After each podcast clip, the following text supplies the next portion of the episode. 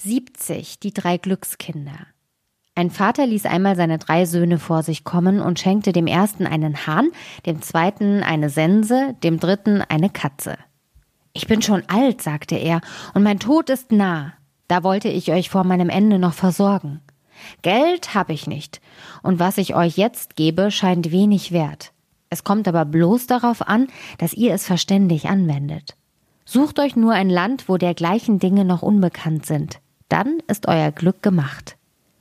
Nach dem Tod des Vaters ging der Älteste mit seinem Hahn aus. Wo er aber hinkam, war der Hahn schon bekannt. In den Städten sah er ihn schon von Weitem auf dem Türmen sitzen und sich mit dem Wind drehen. In den Dörfern hörte er mehr als einen krähen und niemand wollte sich über das Tier wundern, so dass es nicht so aussah, als würde er sein Glück damit machen. Endlich aber gelang es ihm doch, dass er auf eine Insel kam, wo die Leute nichts von einem Hahn wussten sogar ihre Zeit nicht einzuteilen verstanden.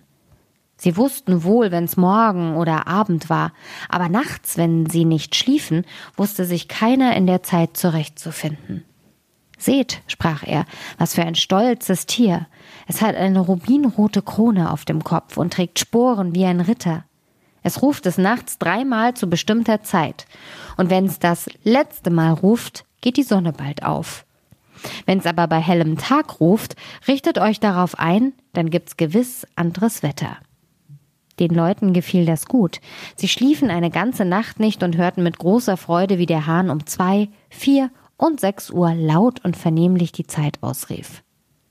Sie fragten ihn, ob das Tier nicht zu verkaufen wäre und wie viel er dafür verlangte. Etwa so viel wie ein Esel Gold trägt, antwortete er. Ein Spottpreis für so ein kostbares Tier, riefen allesamt und gaben ihm gern, was er gefordert hatte. Als er mit dem Reichtum heimkam, wunderten sich seine Brüder und der zweite sprach, dann will ich mich doch aufmachen und sehen, ob ich meine Sense auch so gut losschlagen kann. Es sah aber nicht danach aus, denn überall begegneten ihm Bauern und hatten genau wie er eine Sense auf der Schulter. Doch zuletzt glückte es ihm auch auf einer Insel, wo die Leute nichts von einer Sense wussten. Wenn dort das Korn reif war, fuhren sie Kanonen den vor den Feldern auf und schossen's herunter. Das war nun eine unsichere Sache.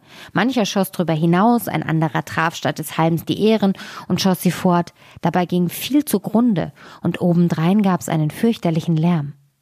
Da stellte sich der Mann hin und mähte es so still und so geschwind, dass die Leute Maul und Nase vor Verwunderung aufsperrten. Sie waren bereit, ihm dafür zu geben, was er verlangte, und er bekam ein Pferd.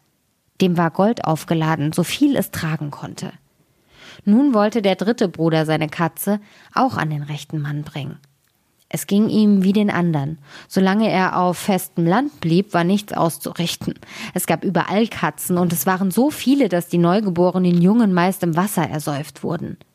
Endlich ließ er sich auf eine Insel überschiffen, und es traf sich glücklicherweise, dass dort noch niemals eine gesehen worden war und dadurch die Mäuse so überhand genommen hatten, dass sie auf den Tischen und Bänken tanzten. Der Hausherr mochte daheim sein oder nicht. Die Leute jammerten gewaltig über die Plage. Der König selbst wusste sich in seinem Schloss nicht dagegen zu wehren. In allen Ecken pfiffen Mäuse und zernagten, was sie mit ihren Zähnen nur knacken konnten.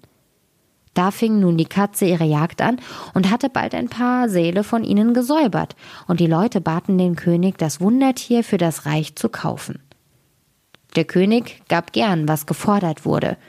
Das war ein mit Gold beladener Maulesel. Und der dritte Bruder kam mit den allergrößten Schätzen heim. Die Katze machte sich in dem königlichen Schloss mit den Mäusen eine rechte Lust und biss so viele tot, dass sie nicht mehr zu zählen waren. Endlich wurde ihr von der Arbeit heiß und sie bekam Durst. Da blieb sie stehen, drehte den Kopf in die Höhe und schrie Miau, miau.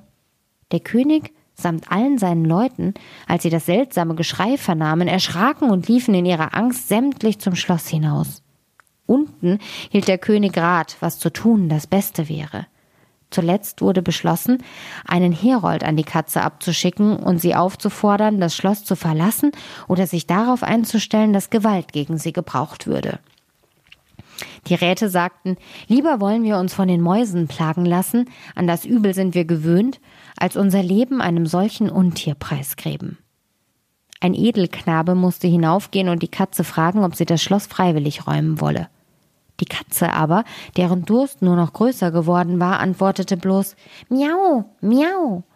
Der Edelknabe verstand durchaus, durchaus nicht und überbrachte dem König die Antwort. Nun, sprachen die Räte, soll sie der Gewalt weichen. Es wurden Kanonen aufgestellt und das Haus in Brand geschossen. Als das Feuer in den Saal kam, wo die Katze saß, sprang sie glücklich zum Fenster hinaus. Die Belagerer hörten aber nicht eher auf, als bis das ganze Schloss in Grund und Boden geschossen war.